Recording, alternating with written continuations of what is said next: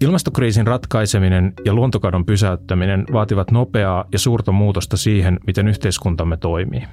Jotta tämä muutos on oikeudenmukainen, pitää siinä huomioida ihmiset, joiden arki, työ tai elämä muuttuvat perustavanlaatuisella tavalla. Yli 60 suomalaista järjestöä ovat käynnistäneet Oikeudenmukainen siirtymä nyt -kampanjan, jonka tavoitteena on nostaa tämä asia kevään eduskuntavaalien teemaksi. Ja tänään Finnwatchin Valokeilassa podcastissa on mukana Greenpeacein maajohtaja Touko Sipiläinen, jonka kanssa pohdimme, miten oikeudenmukaisuus huomioidaan ilman, että ympäristönsuojelusta tarvitsee tinkiä.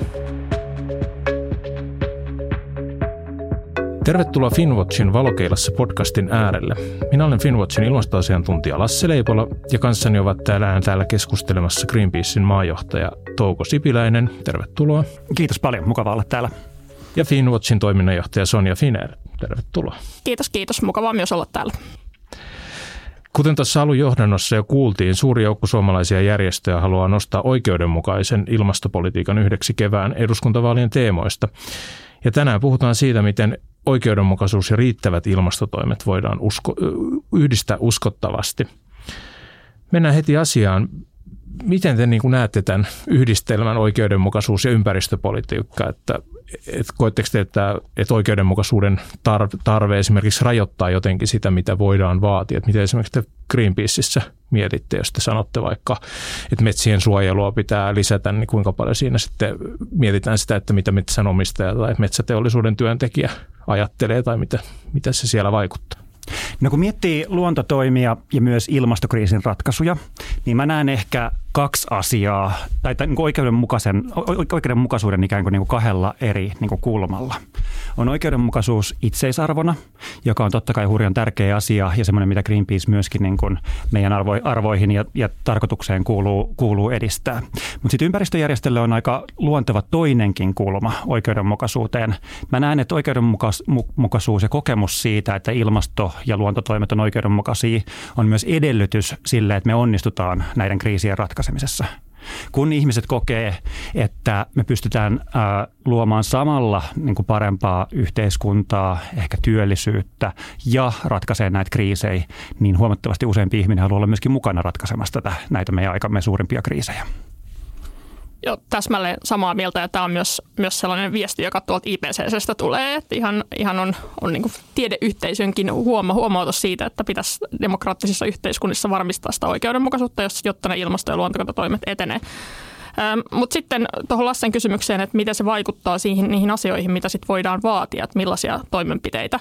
Niin kyllä Finnwatchissa ainakin yritetään miettiä aika paljonkin sitä, että jos vaikkapa me ajetaan päästöverotuksen kiristämistä, niin sitten me halutaan miettiä, että millä tavalla sitten vaikka ne kustannusvaikutukset niin muutetaan regressiivisista progressiivisiksi, siis eli niin, että kaikkein vähäosaisimmille ei tule lisää maksutaakkaa. Ja esimerkiksi ollaan ehdotettu hiiliosinkoa, ja sitten tietysti meidän agendaan kuuluu myös nämä veropohjan tiivistämistoimenpiteet, joilla nähdään suora yhteys siihen oikeudenmukaiseen siirtymään.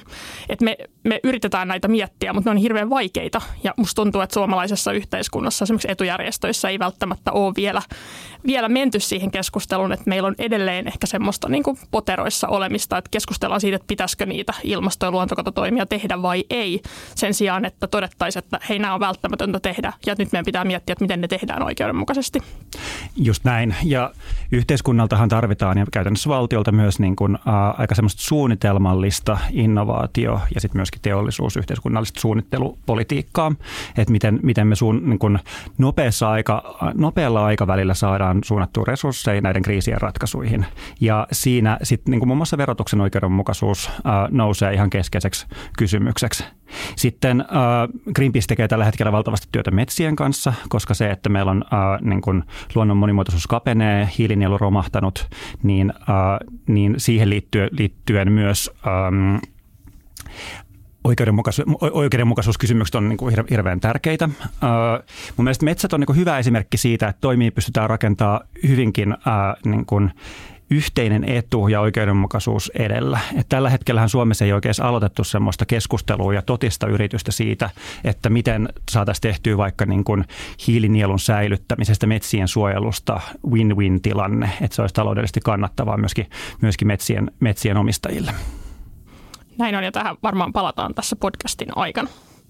Joo, ja niin kuin tässä on jo puhuttu, niin kun tämä niin ympäristökysymykset, ennen kaikkea ehkä ilmasto on ollut siinä niin edellä, ja sitten monimuotoisuus on tullut vähän niin kuin muutaman vuoden perässä, ja nyt ne niin kuin läpileikkaa yhteiskuntaa, ja ilmastoasiantuntijoita alkaa olla vähän niin kuin jokaisessa isommassa organisaatiossa, että tämä niin kuin kytkeytyy kaikkeen yhteiskunnalliseen toimintaan.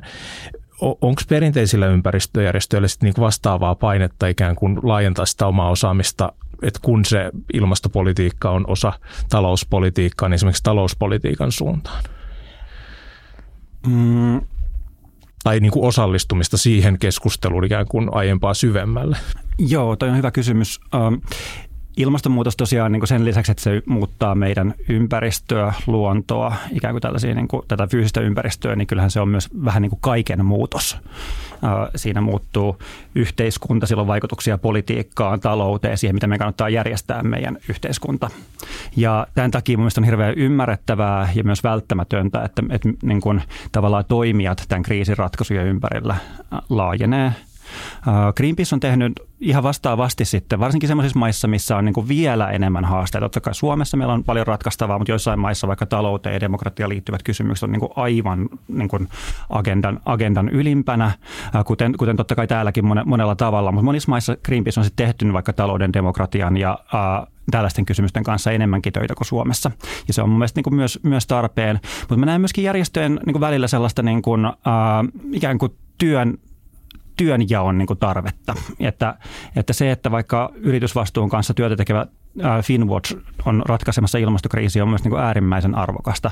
Vastaavasti tarvitaan myöskin muun muassa niin kuin työmarkkinaosapuolia mukaan tähän pöytään. EK:n puolelta ollaan vaikka viime aikoina kuultu oikein niin kuin hyviä ulostuloja, ja vastaavasti toivon, että työntekijäjärjestöt olisi niin kuin yhä äänekkäämpiä tässä asiassa. Joo, meidän Finnwatchissa, kun ei olla ihan perinteinen ympäristöjärjestö, että mehän ollaan aloitettu työ enemmänkin tuolta ihmisoikeuspuolelta, ja sitten sitä myötä, kun nämä ekologiset kriisit on muuttuneet entistä eksistentialistisemmiksi kysymyksiksi ja selkeästi niin kuin tullut sinne ihmisoikeuksien ytimiin, niin me ollaan laajennettu sitä työtä vasta tässä viime vuosina, mutta että meille kun tarkastellaan tätä sosiaalista, ekologista ja taloudellista vastuullisuutta, niin nämä niin kuin talouspolitiikan kysymykset tulee automaattisesti mukaan sitten niihin ilmastotoimiin. Mutta toi on tosi hyvä pointti, mitä Touko nosti, että tähän tarvittaisiin lisää toimijoita, ja se, että kaikkien toimijoiden ei tarvitse ottaa haltuun niin kuin samoja agendakysymyksiä. Ja siksi ehkä se ajatus tästä kampanjasta, mikä me ollaan nyt käynnistetty tästä oikeudenmukainen siirtymä nyt -kampanjasta, niin lähti liikkeelle, että voitaisiin tavallaan sopia ne periaatteet, että mitkä siellä taustalla on. Sitten sen päälle tulee valtava joukko erilaisia niin kuin konkreettisia politiikkatoimia, joista eri toimijat voi olla samaa mieltä tai eri mieltä, mutta että meillä olisi joku semmoinen baseline niin kuin niistä arvoista, mitä me yhdessä tavoitellaan. Ja siinä mä näen, että on tosi hyvä, että tällaiset periaatteet on saatu sovittua. Tämä on musta hirveän tärkeä kulma, ja niin kuin hienoa, että olette käynnistäneet tämän kampanjan, ollaan todellakin todella ilolla tässä mukana. Tämä on niin kuin semmoista työtä, mitä Suomessa nyt todella tarvitaan. Mun mielestä yksi aika hauska esimerkki siitä, miten tavallaan toimijoiden määrä ilmasto- ja oikeudenmukaisuuskysymysten ilmastokriisin ratkaisukysymysten ympärillä laajenee, on se, että myöskin esimerkiksi valtiovarainministeriö on aktivoitunut ihan viime aikoina ja julkaissut ensimmäisen ilmasto- ja luontostrategiansa joulukuussa. Kiinnostavaa tavalla, että se tapahtuu nyt vuonna 2022 tai vuotta 2023. Ei hetkeäkään liian aikaisin, kyllä, mutta hyvä, että ovat liikkeellä. Niinpä. Vielä ehkä vähän konkretiaa siihen kaivataan, mutta tosi hyvä, että on aloitettu. Miten te näette, kun tässä niin kuin joka tapauksessa niin kuin ympäristö- ja ilmastokriisin kohdalla niin kuin ratkaisut vaatii rahaa, koko ajan tarvitaan isompia summia, mikä tarkoittaa just tätä niin kuin tarvetta osallistua siihen, että miten sitä rahoitusta tehdään. Niin näettekö te siinä niin kuin riskiä, sellaista polarisoitumisen riskiä, että ikään kuin Yhdysvalloissa ympäristön suojelu oli niin kuin ikään kuin yhteinen asia, mutta sitten se on niin kuin lipunut sinne tai jätetty niin kuin sen poliittisen vasemmiston, sikäläisen poliittisen vasemmiston asiaksi, että kun joudutaan ottamaan kantaa siihen, että kuka maksaa, niin onko vaaraa, että tavallaan siinä sitten niin kuin toinen ikään kuin liukuu sinne identiteettipolitiikkaan tämä ilmastokysymys myös niin kuin poliittisen päätöksenteon. Nythän meillä on aika hyvä tilanne, koska yhtä puoluetta lukuun ottamatta puolueet on aika samalla linjalla siitä niin kuin isosta kuvasta. Mun mielestä kun mietitään vaikka sitten haittaveroja, niin kuin myöskin tavallaan tämmöisiä kysymyksiä, joissa joudutaan niin kuin ottamaan joilta ja antamaan rahaa jonnekin, niin se verotuksen oikeudenmukaisuus on semmoinen kysymys, mikä täytyy olla ehdottomasti linssinä mukana. Ikään kuin sitä niin kuin tulonjaon oikeudenmukaisuutta ei synny ilman, että sitä pohditaan konkreettisesti. Et se on mielestäni välttämätöntä ja siihen tarvitaan lisää keskustelua. Mutta sitten liian usein myöskin laitetaan ikään kuin oikeudenmukaisuus ja ilmastotoimet vastakkain. Ja tavallaan tähän toivoisin niin kuin myöskin muutosta yhteiskunnallisessa keskustelussa. Et mä voisin ottaa muutaman esimerkin esiin, että kun mietitään vaikka syksyllä ennallistamisesta käytyä keskustelua. Eli sitä, että luonto on tuhoutunut jo niin paljon, että meidän täytyy myöskin ennallistaa sitä, jotta tavallaan pystytään pitää biodiversiteetistä huolta. Niin puhuttiin vaan siitä suuresta summasta, mitä ennallistaminen maksaa, mutta esimerkiksi ei puhuttu siitä, että ennallistaminenhan tarkoittaa sitä, että me palautetaan meidän vesistöjä ja metsiä hyvään kuntoon. Kuka sen tekee? Tämän työn tekee ihmiset ja tyypillisesti vielä sellaisilla alueilla, millä tuppaa olla vähemmän töitä. Ja tässä vaikka esimerkki siitä, että tehdään niin kuin järkevää luontopolitiikkaa ja samalla luodaan onnellisempaa ja paremmin voivaa yhteiskuntaa, luodaan työllisyyttä. No siitähän nyt tässä ihan viime päivinä vaikka sitten nämä niin kuin vetyyn ja teräkseen liittyvät investoinnit, tai mahdolliset investoinnit, joista on puhuttu, niin on myöskin tavallaan esimerkki siitä, että luodaan vähähiilistä yhteiskuntaa, mutta se tuo mukanaan myöskin sitten toimeliaisuutta ja työtä. Ja sitten totta kai niin kuin sen jälkeen vielä, että mihin tavallaan vaikka tulonjaollisesti tämä toimeliaisuus suuntautuu, on niin kuin yhteiskunnassa ihan keskeinen kysymys, mutta tavallaan se, että tehdään niin kuin hyvää ilmastopolitiikkaa usein tarkoittaa tässä ajassa myös sitä, että sen mukana syntyy muitakin hyviä asioita. Ja se on myös sellainen tärkeä linssi ja niin kuin näkökulma, mikä on hyvä muistaa. Kyllä, ehdottomasti näin. Ja Suomessa on tosi hyvä tilanne, että meillä on AY-liike on sitoutunut näihin ilmastotavoitteisiin ja elinkeinoelämä on niihin sitoutunut. Että tavallaan meillä ei ole samanlaisia jakolinjoja missään nimessä kuin ehkä jossain muissa maissa. Ja sitten meillä on aika vahva hyvinvointiyhteiskunnan kannatus kuitenkin Suomessa, että vaikka me ollaan vaikka tulojaollisista kysymyksistä eri mieltä eri toimijoiden kesken, niin meillä on kuitenkin sellainen niin kuin jonkinlainen perusarvopohja vielä toimijoiden kesken niin kuin hahmotettavissa, ja mä näen, että se keskustelu meillä Suomessa on helpompaa, ja siksi Suomi voi toimia myös esimerkkinä muille maille siitä, että miten tämä siirtymä saadaan hoidettua oikeudenmukaisesti.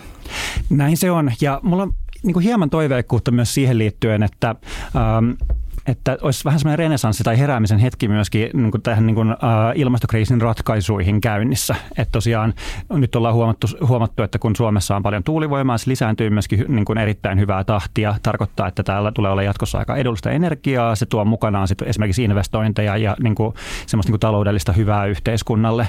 Sitten tähän itse asiassa niin kuin tuulivoimaan liittyy toinenkin esimerkki, että sehän on sitten niin kuin keskisessä ja Länsi-Suomessa pelastanut niin kuin monien kriisikuntien taloutta käytännössä. Esimerkkinä vaikka Kyyjärvi, jossa niin kuin ihan merkittävä osa nykyään niin kuin kunnan budjetista tulee tuulivoiman verotuloista. Mutta tähän liittyy sitten semmoinen niin kuin alueellisen oikeudenmukaisuuden kysymys, että Itä-Suomessa vastaavasti tuulivoimaa ei pystytä puolustusvoimien tutkien takia rakentamaan. Ja se olisi myös semmoinen yksi kysymys, mitä seuraavalla hallituskaudella olisi tärkeää ratkaista.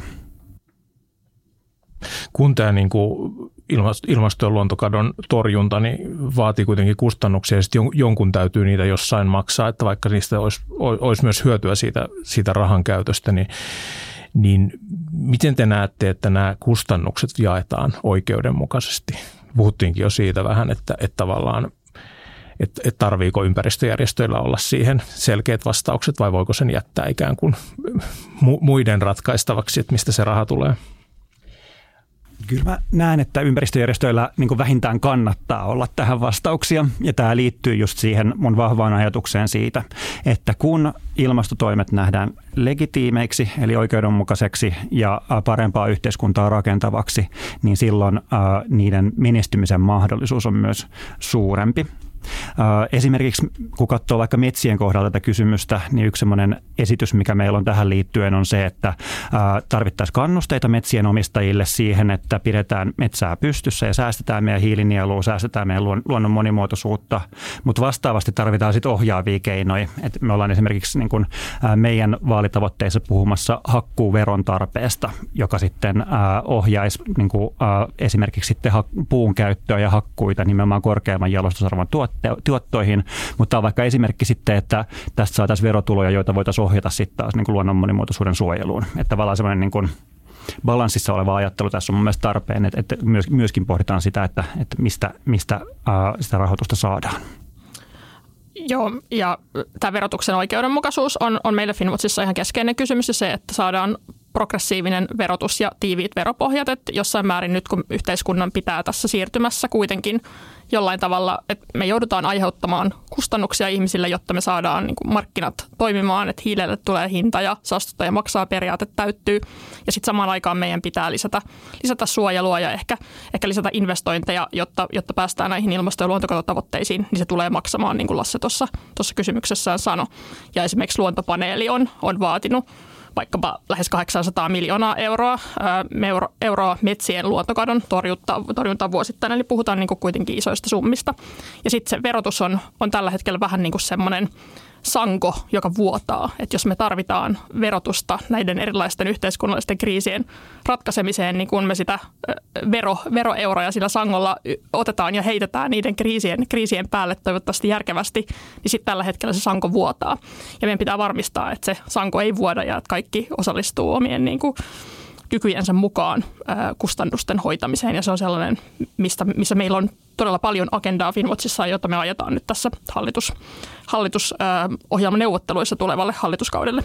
Näin se on. Ja sitten tämmöinenkin kulma, että rikkaat kuluttaa tässä yhteiskunnassa eniten luonnonresursseja ja luonnonvaroja. Joten ajatus siitä, että tavallaan, että kuka maksaa, niin miten pystytään myöskin kohdistamaan tavallaan sitä niin kuin maksutaakkaa niin kuin siihen suuntaan, ketkä tätä kriisiä on myös eniten aiheuttamassa.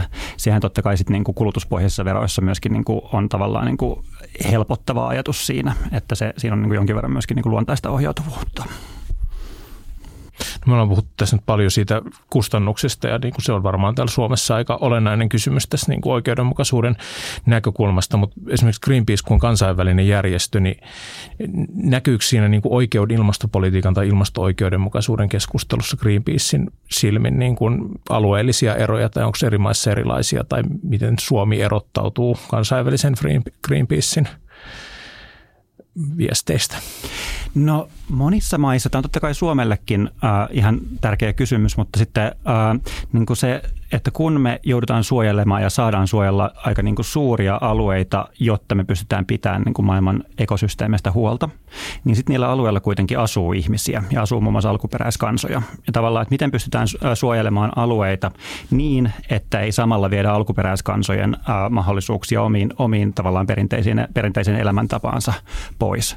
Käytännössä sitten tarvitaan niin kuin sellaista suojelua, että alkuperäiskansojen perinteiset elinkeinot on mahdollisia myöskin suojeluilla alueilla. Tähän koskee sitten myöskin niin kuin saamelaisia niin kuin Suomessa. Ja tämä on niin kuin erittäin yhteensovitettava asia, mutta ei missään nimessä toteudu itsestään, vaan vaatii sellaista niin kuin suunnitelmallisuutta ja myöskin niin kuin tämän esilläpitoa teemana. Ja on tavallaan mun mielestä myös yksi tärkeä oikeudenmukaisuuslinssi luonto- ja ympäristöpolitiikkaan.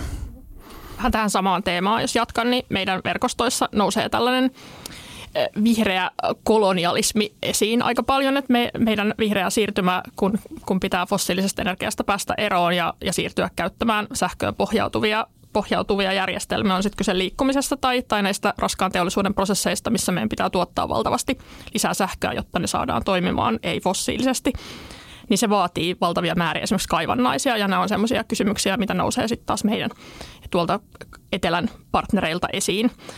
Ja niihinkin pitää löytyä vastauksia. Että jossain määrin ehkä Suomessa tuntuu, että se keskustelu myös polarisoituu ikään kuin ympäristöväen kesken niin, että jos nostetaan esiin huolia vaikka kaivannaisten lisääntymisen ihmisoikeusvaikutuksista tai paikallisista ympäristövaikutuksista, niin koetaan helposti, että sillä vastustetaan sitä vihreää siirtymää. Ja tässä ei tietenkään ole kysymys, vaan meidän pitäisi pystyä niin kuin tekemään molemmat asiat samaan aikaan. Ja mä uskon, että se on mahdollista. Että tarvitaan vaan lisää tiedostamista ja sääntelyä ja oikeanlaisia ohjauskeinoja.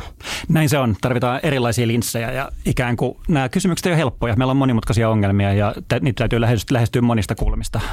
Feminismin puolelta tunnetaan intersektionalismia ja ehkä tarvitaan intersektionaalista oikeudenmukaisuus- ja ympäristöpolitiikkaa. Kyllä ja vähemmän identiteettipolitiikkaa tätä käsitettä kohtaan. Näin. No sitten voitaisiin siirtyä vähän tarkemmin puhumaan niistä metsistä. Joulukuussa saatiin tosiaan vahvistus sille, että muun muassa lisääntyneiden hakkuiden vuoksi Suomen kansalliselta ilmastopolitiikalta on käytännössä pudonnut pohja. Ja tiedetään myös, että luontokadon pysäyttäminen Suomessa on niin kuin kytkeytyy hyvin suurelta osin siihen, että suomalaisia metsiä saadaan suojeltua lisää. Greenpeace on pitkään puhunut siitä, että pitää suojella erityisesti vanhoja metsiä, niin tuntuuko siltä, että tämä viesti on nyt 22 ja 23 vuodenvaihteen paikkeilla niin kuin mennyt läpi? No kyllä musta nyt todella tuntuu siltä, että metsäpolitiikan ja luontopolitiikan saralla tapahtuu paljon ja on myöskin ikään kuin semmoisen niin kuin poliittisen muutoksen ikkuna auki. Ja totta kai täytyykin olla, koska tosiaan, kuten sanoit Lasse, niin nielut on romahtanut. Se aiheuttaa meidän yhteiskunnalle ison ongelman. Voidaan palata siihen niin kuin tavallaan detaljitasolla vielä kohta. Ja sitten Suomen metsäluontotyypeistä aivan käsittämättömät 3/4 on uhanalaisia, joten nyt on aidosti korkea aika herätä aika isoihin toimiin. No tämä on sitten myös herättänyt monia tahoja puhumaan. Ja tästä oikeudenmukaisuusnäkökulmasta mun mielestä siihen, että miksi nyt moni taho myöskin elinkeinoelämän kannalta suunnalta puhuu näistä teemoista, niin semmoinen ehkä niin kuin näkökulma, mikä on ollut vähemmän esillä, on se, että jos me annetaan niin sanotun maankäyttösektorin, eli vaikka niin kuin metsien ja maatalouden mennä ali oman osuutensa. Jos metsäteollisuus hakkaa liikaa ja käyttäytyy huonosti, niin sitten tässä kun meidän täytyy ratkaista meidän päästöt, meidän täytyy pitää huolta meidän nieluista, niin se tarkoittaa väistämättä, että jollain muilla sektoreilla joudutaan tekemään enemmän toimia. Et jo nyt esimerkiksi puhutaan paljon siitä, että onko liikkuminen liian kallista ja se, että jos metsäteollisuus hakkaa liikaa, päästöjä joudutaan hakemaan jostain muualta, niin kysymyksessä nousee vaikka se, että joudutaanko sitten liikenteestä tekemään lisäpäästövähennyksiä. Meidän näkökulma, ja monet muutkin on pitänyt sitä esillä, on totta kai se, että se ei ole oikeudenmukaista, vaan kaikki on tehtävä osansa siinä, että saadaan pidettyä nieluista huolta ja päästöt alas. Joo. Kyllä, ja tätä näkökulmaa mekin ollaan nostettu, vaikka tuota metsästrategiaa ollaan Suomessa tehty, että tällä hetkellä keskustelu nimenomaan tästä puuttuu, että miten tämä taakka jakautuu eri sektoreiden kesken, ja nyt näyttää siltä, että se maankäyttösektori ei ole sitä omaa taakkaansa kantamassa, ja se jos joku on oikeudenmukaisuuskysymys. Näin juuri. Ja se on tosiaan herättänyt sitä aika kiinnostavaa yhteiskunnallista keskustelua. Että mä vaikka pistin syksyllä merkillä, kun Etla mainitsi, että on metsien käytölle kova paine ja nimenomaan hakkuiden mahdolliselle laskulle, johon tulee myös varautua. Sitten tosiaan mun mainitsemaan myöskin, että VM on nyt liikkeellä tässä kysymyksessä ja huomaa, että tästä puuttuu tällaista koordinaatiota. Niin tavallaan monet on herännyt tähän ongelmaan se, että mistä löytyy aitoja rakentavia ratkaisuja on ehkä vielä vähän kysymysmerkki. Ja se korostaa sitä suunnittelun tarvetta, että meillä on tehty sektorikohtaisia ilmasto-ohjelmia ja muuta, mutta niitä ei ole koordinoitu keskenään, että semmoinen keskinäinen koordinaatio siitä, että miten meillä vaikkapa riittää näitä hiilinieluja ja metsän biomassaa niin kuin kaikkien eri sektoreiden tarpeeseen, niin sen tyyppistä koordinaatiota pitäisi nyt kiireesti saada aikaan. Juuri näin. Ja mä jotenkin näen, että ilmastopolitiikka ja myös luontopolitiikka on ikään kuin nyt kypsynyt semmoiseen aikuisuuteen. Siitä on tullut kovaa politiikkaa. Meillä on ollut, tälläkin hallituskaudella on ollut hyvää etenemistä, mutta sellainen kokonaisnäkemys siitä, että miten me ratkaistaan tämä meidän aikamme suuren kriisi, ilmastokriisi, luonnon monimuotoisuuden kapeneminen sellaisella tavalla, että me käytetään meidän yhteiskunnan resursseja oikeasti tehokkaasti. Se, että yksi sektori ei joudu kantamaan kaikkea taakkaa samalla, kun meillä on vapaamatkustajia, kuten tällä hetkellä esimerkiksi metsäteollisuus. Ja miten me samalla rakennetaan oikeudenmukaisempaa ja onnellisempaa yhteiskuntaa. No kun sanoit tuossa, että sitä taakkaa pitäisi kaikkien jakaa ja nyt jos puhutaan metsistä, niin sitten se tarkoittaa, että pitää niin kuin haastaa se nykyinen metsätalouden malli. Ja kun Suomessa on paljon yksityisomisteisia metsiä ja ainoa tapa saada sitä tuloa on niin kuin se puun kaataminen ja myyminen, tai lähes ainoa tapa on jonkun verran on niin kuin suojelurahoitusta esimerkiksi tietyissä tapauksissa saatavilla. Niin missä määrin se on niin kohtuullista lähteä, että metsän omistajan pitäisi ikään kuin omasta selkänahasta olla tähän muutokseen valmis vai pitääkö niin kuin valtion olla valmis myös niin kuin rahallisesti osallistua? Me ollaan Suomessa ihan niin kuin alkutekijöissä siinä, että tehtäisiin metsänomistajille houkuttelevaksi luontoarvojen suojeleminen ja niin kuin hiilinielun kasvattaminen. Suomessa ikävä kyllä vielä tälläkin hetkellä tukirakenne ohjaa enemmän metsien hakkuisiin kuin hiilinielun kasvattamiseen. Ja tämä on semmoinen niin kuin seuraavalla hallituskaudella oleva iso kysymys, joka täytyy ratkaista. Ja kun puhutaan yksityisistä metsänomistajista, niin ei olla vielä edes siinä keskustelussa, että onko tämä jonkun selkärangasta, vaan ensin meidän täytyy saada niin kuin ne rahavirrat tukemaan sitä niin kuin nielun suojaamista ja ylläpitämistä. Joo, hyvä asiahan se, että meillä on niin kuin jotain sellaista, niin kuin miten sen sanoisi, varhaisessa vaiheessa olevaa ajattelua ja hanketta, että esimerkiksi metsäkatomaksu, jota valmistellaan, joka jää seuraavalle hallitukselle päätöksien osalta, niin sehän on niin kuin siihen suuntaan, toki koskee vain sitä tapausta, kun metsää kaadetaan rakentamisen tieltä. Sitten EU:ssa tämä hiiliviljelyaloite on myös sellainen niin kuin mahdollinen väylä siihen, että voidaan maksaa sille metsänomistajalle tai maanomistajalle siitä hiilensidonnan lisäämisestä. Ja sitten toki luonnonsuojelulaissa ekologinen kompensaatio on vapaaehtoisena mukana, mikä tavallaan on niin kuin sama asia, mutta tietysti nämä on niin kuin aika pieniä ja aika alkuvaiheessa olevia, että ne ei niin kuin meidän nieluja siinä mittakaavassa pelasta, kun on tarve. Kaikki tarvittava täytyy tehdä siihen, että rahavirrat tukis aidosti nielun säilyttämistä. Sen lisäksi tarvitaan sitten myöskin niin kuin muita toimia. Tosiaan mä mainitsinkin aiemmin tässä, että hakkuuvero olisi vaikka sellainen, joka rahoittaisi toisaalta sitten niin kuin muita ilmastokriisin ja ratkaisemiseksi tarvittavia toimia, luontotoimia, mutta ohjaisi myöskin sitten niin kuin kestävämpään ja korkeamman jalostusasteen niin kuin metsän käyttöön. Mitä muuta tavallaan toinen voisi olla vaikka, tai toinen mikä tulee olemaan välttämätön on myöskin metsälain uudistaminen. Tällä hetkellä metsiä hakataan aikaisemmin, kun se olisi siis metsänomistajien niin kuin oman edun kannalta hyödyllistä. Tavallaan, niin kuin, että se niin kuin järjestelmät ja myöskin neuvonta ohjaa kaikkien kannalta epäoptimaaliseen metsätalouteen. Ja se, että saataisiin nämä perusasiat kuntoon, niin olisi ensimmäinen askel. Niin, me ollaan Finnwatchissa pidetty esillä myös tätä päästökompensaatiomarkkinoiden korjaamista, että tällä hetkellä tietysti sieltä niin kuin hyvin rajallinen määrä voitaisiin sitten laskea niin kuin valtiolle, että siihen tarvittaisiin jonkinlainen laskentamalli, mutta että se olisi tavallaan tapa saada myös jotain muuta rahavirtaa metsänomistajalle kuin sitten pelkästään puun myyminen niin kuin kaadetussa muodossa. Ja sitten oli hyvä, minkä nostit esiin tämä, että meidän nykyinen metsälaki, niin sitäkään ei oikeastaan ole saatu toimeenpantua, koska siellä ei ole niitä sanktioita paikallaan. Että just maa- ja metsätalousministeriön tilaamassa selvityksessä todettiin, että metsiä harvennetaan liikaa, että oikeastaan niistä kohteista, mitä oli käyty läpi, niin yksikään ei ollut sellainen hyvä, että jopa yli puolet oli metsälain vastaisia. Että varmaan niin kuin näitäkin voitaisiin titrata. Ja sitten valtio omistaa meillä aika paljon edelleen metsää ja siellä niitä hiilinielun säilyttämis- ja luonnonarvojen suojelua niin voitaisiin tehdä paljon nykyistä enemmän laskemalla esimerkiksi sitä tuotantotavoitetta. Näin on, ja se tuotantotavoite ei melkeinpä edes riitä tässä tilanteessa. Tämä hiilinielun romahdus on ollut sen verran dramaattinen, että mä itse näen, että olisi tärkeää tarkastella niin kuin Metsähallituksen roolia kokonaisuudessaan uudestaan. Kun me halutaan ratkaista ilmastokriisi, Suomi haluaa olla hiilineutraali vuonna 2035, niin meidän täytyy tehdä meidän nielulle aika kuitenkin sit isoja korjausliikkeitä, koska liikahakkuut on muun muassa johtanut siihen, että se romahdus on ollut aika dramaattinen. Tulevina vuosina se, että Metsähallitus ottaisi aidosti tehtäväkseen suomalaisen hiilinielun suojelemisen, olisi sellainen niin kuin ikään kuin mentaliteetin ja myöskin tavoitteen asettelun muutos, mikä olisi välttämätöntä.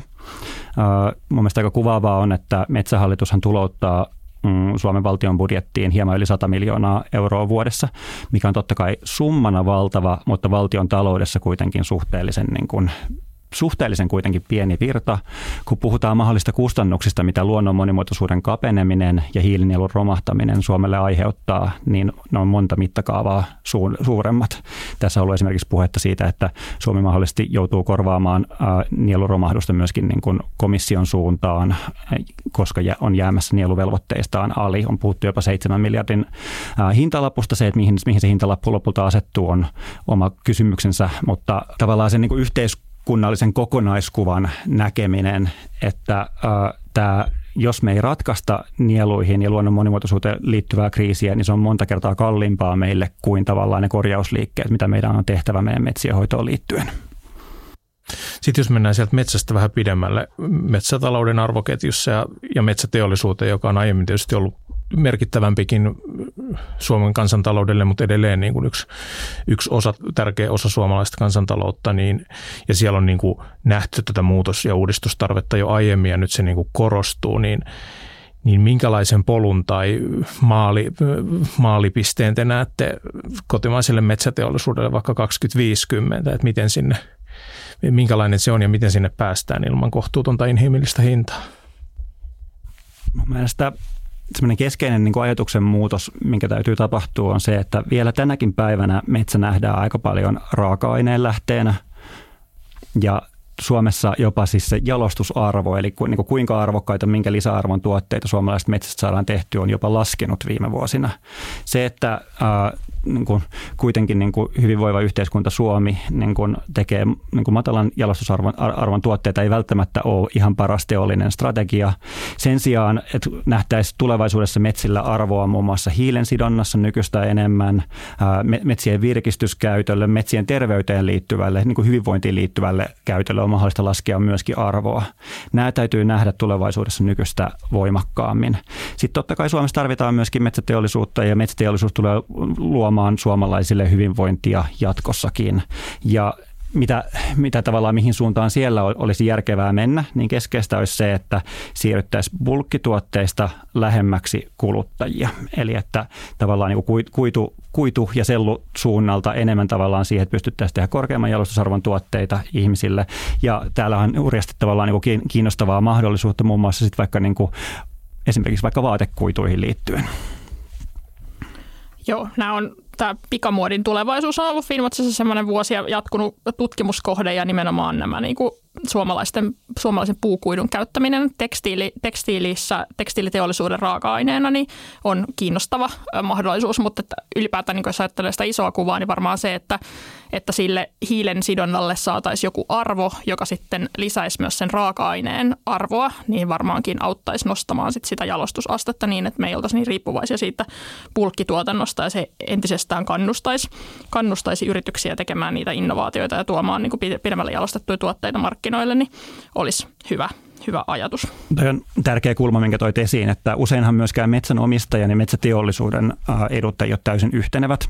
Et silloin, jos markkinoilla tuotteen saatavuus laskee, niin voidaan myös ajatella, että hinta nousee. Eli vaikka jouduttaisikin Suomessa hakkaamaan vähän vähemmän, ei välttämättä tarkoita sitä, että metsänomistajille itselleen jäisi välttämättä niin kuin merkittävästi vähemmän rahaa käteen, vaan se tavallaan se hintavaikutus voi mennä enemmän niin päin, että metsää onkin järkevämpää käyttää sitten korkeamman jalostusasteen tuotteisiin. Joo, ja mä luulen, että Suomessa tätä ei ole ehkä ihan vielä tajuttu, koska aika pitkään metsänomistaja ja metsäteollisuuden intressit on kulkeneet käsi kädessä, ja se on myös sellainen, mihin on totuttu edunvalvonnassa. Ja nyt kun me puhutaan päästökompensaatiomarkkinoista ja ekologisesta kompensaatiosta ja muusta niin kuin sellaisesta hinnasta, jota metsänomistaja mahdollisesti tulevaisuudessa, jo ehkä lähitulevaisuudessa, niin voi saada siitä pystyssä olevasta metsästä, niin se on aika mielenkiintoinen muutos tähän koko keskusteluun ja ehkä siihen dynamiikkaan, mikä siihen myös siellä edunvalvonnassa tulee tapahtumaan. Ja jossain määrin on varmaan nyt jo tapahtumassa. Näin juuri. Metsäpolitiikka, luontopolitiikka on kovassa liikkeessä, ja myös metsän omistajien on tärkeää nähdä, että sinulla on oikeus myös suojella omaa metsääsi ja saada sitä korvaus, jos näin toivot. Voisin vielä kysyä metsäteollisuuteen liittyen metsäteollisuuden työpaikoista, että tavallaan kun tässä nyt puhutaan siitä, että ne on niin kuin välttämätöntä lisätä suojelua, vähentää hakkuita, joka tarkoittaa sitten korkeamman jalostusasteen tuotteet voi olla monenlaisia, siellä voi olla monenlaisia työpaikkoja, mutta varmaan sellaiset perinteiset työpaikat ainakin muuttuu tai jopa vähenee, niin näyttekö te siinä sellaista oikeudenmukaisuushaastetta Suomelle, että mihin nämä ihmiset, ikään kuin oikeudenmukainen siirtymä metsäteollisuuden työntekijöille? Tarvitaan suunnitelmallista politiikkaa ja suunnitelmallisia toimia siihen, että pystytään panostamaan esimerkiksi koulutukseen, joka on oikeudenmukaisessa siirtymässä ihan keskeinen asia. Täytyy myös pystyä ennakoimaan, että mihin niitä uusia työpaikkoja syntyy ja missä tarvitaan lisäkoulutusta. Opetusministeriö on tämän hallituskauden aikana tähän liittyen käynnistynyt selvitystä, mikä on niin kuin arvokas niin kuin osa mahdollistaja sille, että oikeudenmukainen siirtymä on Suomessa mahdollista. No sitten tosiaan, niin kuin, että tulee olemaan siirtymää työpaikkojen välillä, mutta kyllä mä silti haluan korostaa myös sitä, että tämä on iso projekti ja tämä on iso myöskin ikään kuin, fyysistä maailmaa koskeva projekti. Meidän täytyy ennallistaa metsiä, ennallistaa vesistöjä ja siihen tarvitaan ihan konkreettista ihmistyövoimaa ja usein just sellaisilla alueilla, missä sitä työtä on vähemmän, että työpaikkoja saattaa kadota, uusia työpaikkoja syntyy, työpaikkoja siirtyy myöskin uusille aloille ja se vaatii yhteiskunnalta sellaista niin kuin suunnitelmallista otetta, että pystytään pitämään ihmisistä huolta tässä siirtymässä. Vielä paremmin kuin esimerkiksi mitä turpeen kanssa on käynyt, kun sen on annettu mennä alas lähes markkinaehtoisesti. Juuri näin, että suunnitelmallisuus se, että KVA-yliikkeessä on sanottu, että tämä ei saa olla fancy funeral, eli tämä ei ole sellainen asia, joka hoidetaan niin kuin vaan sillä, että meillä on sosiaaliturvaa sit niille, jotka jää työttömäksi, vaan sen pitää oikeasti olla niin, että me mietitään, että mitä tapahtuu sellaisilla isoilla aloilla, joita tämä siirtymä eniten koskettaa ja että siellä sitten autetaan ihmiset siitä siirtymästä läpi. Ja mä itse ajattelen, että meillä on tulevaisuudessa tämän niin kuin vihreän teknologian ja tuotteiden ympärillä paljon enemmän työpaikkoja ja jos me saadaan jalostusarvoa vaikka nostettua esimerkiksi metsäteollisuuden puolella, niin silloinhan ne työpaikat on, no metsäteollisuuden työpaikat on monesti nytkin aika hyviä, mutta että niitä hyviä, tosi hyviä työpaikkoja, joissa on niin kuin korkea arvo, niin niitä voisi olla vielä paljon enemmän, jos me onnistutaan tässä.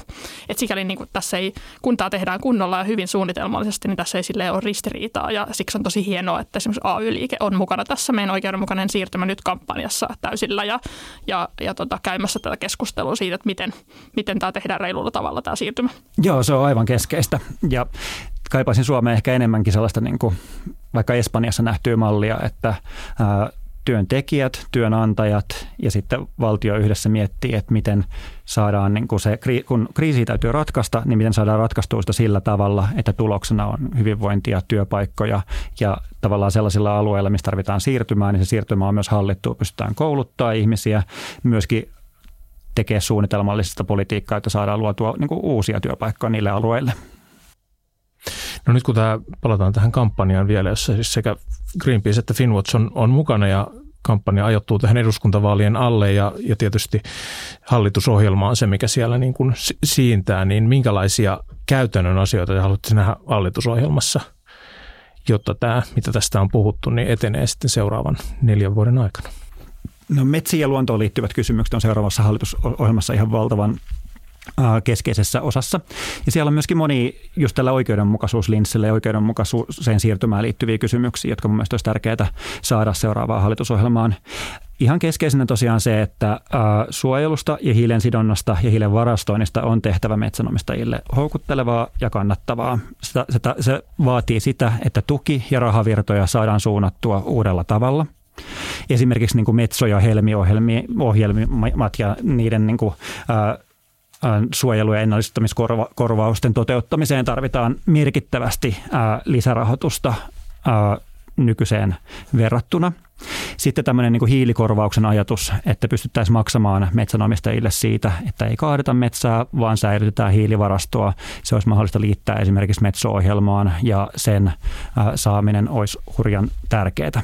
Sitten meillä on myöskin niin kuin tukia, jotka kulkee kestävän metsätalouden nimellä, mutta jotka on käytännössä ohjanneet metsäautoteiden rakentamiseen ja ikään kuin puun tuotannon tukemiseen. Niin tätä tukivirtaa täytyy kerta kaikkiaan saada suunnattua uudestaan sillä tavalla, että saadaan suojeltua luonnon monimuotoisuutta ja kasvatettua Suomen metsien nielua.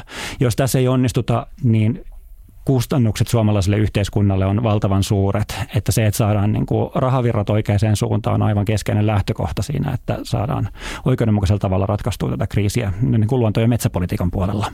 No, siinä oli monta hyvää tavoitetta. Voisin täydentää niitä meidän puolelta, että me nyt kampanjoidaan näiden oikeudenmukaisen siirtymän periaatteiden puolesta ja toivotaan, että tulevan eduskunnan enemmistö niihin sitoutuisi. Ja sitten mitä tulee konkreettisiin politiikkatoimiin, niin me myös toivotaan, että tälle hiilensidonnalle saataisiin hinta ja toivotaan, että nämä kompensaatiomarkkinat saataisiin toimimaan, jotta sitten myös yritykset voisivat osallistua ja käydä kauppaa siitä hiilensidonnasta. Sitten halutaan, että yritykset velvoitetaan muuttamaan liiketoimintansa 1,5 asteen mukaiseksi ja huomioimaan myös nämä biodiversiteettikysymykset. Eli tämä yritysvastuulaki, jota tällä hetkellä EU-tasolla neuvotellaan, niin säilyy edelleen meidän vaikuttamistyön keskiössä. Ja sitten nämä veropohjan aukot, mistä puhuttiin, että ne on tilkittävät. Meidän pitää saada siitä meidän veroämpäristä ne reijät kiinni niin, että kaikki osallistuu maksukykynsä mukaan yhteiskunnan toimintojen rahoittamiseen ja että me pystytään näihin kriiseihin vastaamaan oikeudenmukaisella tavalla myös niin kuin rahoituksen puolelta. Se on juuri näin. Jos ilmastopolitiikassa kaikki ei tee osaansa, niin se tarkoittaa sitä, että jotkut joutuu tekemään enemmän. Jos verotuksen puolella toiset, usein rikkaimmat, eivät maksa, se tarkoittaa, että muut maksavat enemmän. Et oikeudenmukaisuus tässäkin hurjan tärkeää. Keskustelussa viitattu kampanja ja sen taustalla olevat periaatteet ja niihin sitoutuneet järjestöt löydätte osoitteesta oikeudenmukainensiirtymä.fi.